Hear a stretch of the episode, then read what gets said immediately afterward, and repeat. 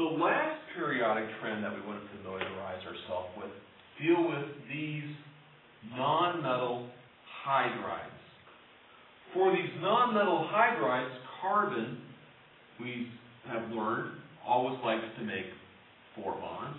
Nitrogen likes to make three bonds with one electron pair. Oxygen, two bonds, two electron pairs. And fluorine, one bond, three electron pairs. We discovered acidity increases from left to right and top to bottom. Where the most acidic acid would be HI. The reason we have this trend within a row is that electronegativity increases from left to right. So this acidity trend follows our electronegativity trend. Thus, HF is the strongest acid of these four acids in a row.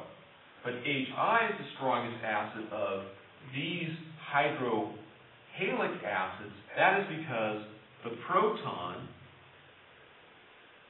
in HI is much further away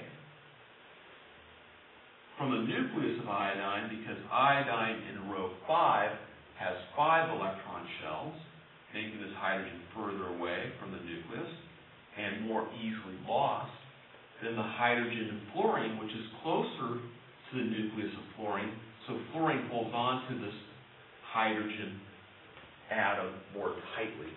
And we'll soon discover that for acidity, it's all about loss of the proton when it comes to discussing acidity at the